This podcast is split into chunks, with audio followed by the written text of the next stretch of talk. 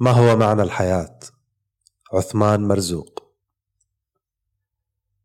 لأن الميت ساكن ولأن الحي متحرك ولأن الحركة فعل فإن معنى الحياة باختصار هو الفعل.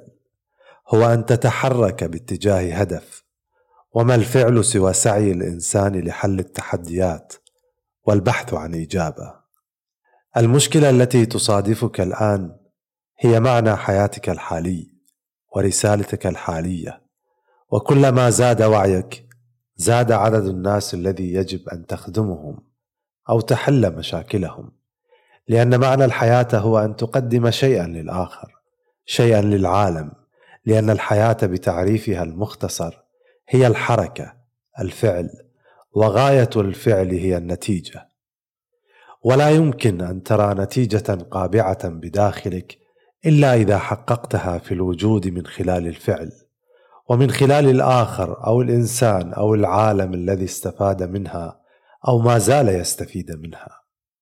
وهذا هو بالذات أقصر طرق الثروة إن كنت تبحث عنها وهي أيضا أقصر طرق العلاج العلاج الذاتي. ولذلك نحن نصادف التحديات والمشاكل لأنها تتحدى سكوننا ونتعلم من خلالها أننا يجب أن نتحرك أن نفعل. فإن تحركنا تحقق معنى الحياة. ولأن التحديات لا تنتهي فإن معنى الحياة أبدي وهذا هو سر تطورنا. لأننا كلما تطورنا تطور بالتالي الوعي. وبمجرد أن يتطور الوعي سوف يرى أشياء لم يرها من قبل. وهذه الأشياء الجديدة تحفز الفاعلية لدينا لنكتشفها والاكتشاف ليس سوى تحدي جهلنا وجهلنا مشكلة بحد ذاتها تتطلب منا الحل والبحث أو السعي إلى الحل هو معنى الحياة الأعم. اذا إذا كانت المشكلة محفز للحركة والحركة غايتها الحل أو النتيجة فكل ما عليك أن تفعله هو أن تحدد مشاكلك ومشاكل من حولك وفي مستوى أعلى مشاكل مجتمعك أو مشاكل الناس تحدياتهم واحتياجاتهم وبمجرد التحديد يبدأ تفكيرك في العمل ويبدأ الفعل حيث تسعى إلى إيجاد حل فعل ذهني هذا الفعل الذهني يقودك إلى البحث والتنقيب وطلب المعرفة وحين تتكون لديك المعرفة الكافية تبحث عن وسائل تحقيق الحل على أرض الواقع. وبمجرد أن تجد الوسيلة ربما هي من تأتي إليك. تبدأ الممارسة في وضع الحلول أمام من تهتم لهم أو أمام الإنسان بالمجمل. وبمجرد أن تتحقق الاستفادة للإنسان فإن معناك هنا يتحقق ورسالتك توجد وتعود هذه الدائرة إلى العمل من جديد من خلال إيجاد مشكلة أكبر وتحدي أعظم وسؤال أكبر وتبدأ العملية من جديد. وذلك يعني أن التقنية هنا هي مشكلة تؤدي إلى تفكير في حل وحل يؤدي إلى فعل السعي لتحقيقه.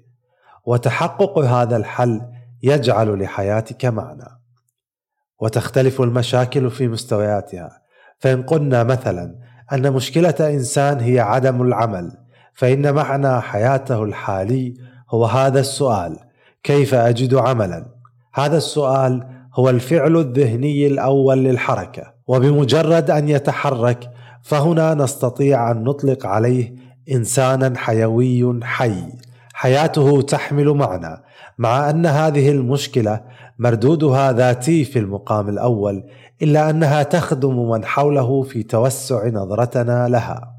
وهي إن حلت فهي تؤدي إلى مشاكل أخرى. تجبره على أن يكون عمله في خدمة شيء ما في هذا العالم. ونستطيع أن نصنف المشاكل التي تصادف الإنسان إلى ثلاثة أقسام. المعنى الأكبر المعنى الأوسط والمعنى الأصغر. أو المشكلة الكبرى المشاكل الوسطى المشاكل الصغرى. حري بالقول هنا أن الشخصيات العظيمة بالتاريخ كانت تفكر في المشاكل الكبرى وأن حياتهم كانت موجهة لحل هذه المشكلات الكبرى. ونستطيع أن نقول بأن كلما زاد عدد من تحل مشكلتهم فإنك بذلك تكون أكثر قربا من تواجد اسمك في التأريخ. كلما توسعت رقعة الأثر الذي تتركه كلما كنت أقل عرضة لأن تنسى. وطلب الخلود بحد ذاته معنى لدى معظم ممتهنين الأدب والفن. ورسالتهم العميقة ومشكلتهم الأعظم تكون أريد أن أوجد ولا أريد لهذا الوجود أن ينسى. وقد يتضح ذلك من قول الشاعر محمود درويش هزمتك يا موت الفنون جميعها هزمتك يا موت الأغاني في بلاد الرافدين مسلة المصري مقبرة الفراعنة النقوش على حجارة معبد هزمتك وانتصرت وأفلت منك مائنك الخلود فاصنع بنا واصنع بنفسك ما تريد. وهذا قد يكون أحد أسباب إتقان محمود لحرفته فإنه بالإتقان يريد أن ينتصر على الموت معناه أن يكون خالدا ولا يتحقق ذلك بغير تقديم شيء للعالم وللحياة وتمثل هذا العطاء في القصائد التي كتبها. أتمنى أن يكون هذا النص مفيدا لك. للحب والسلام نبقى. عثمان مرزوق.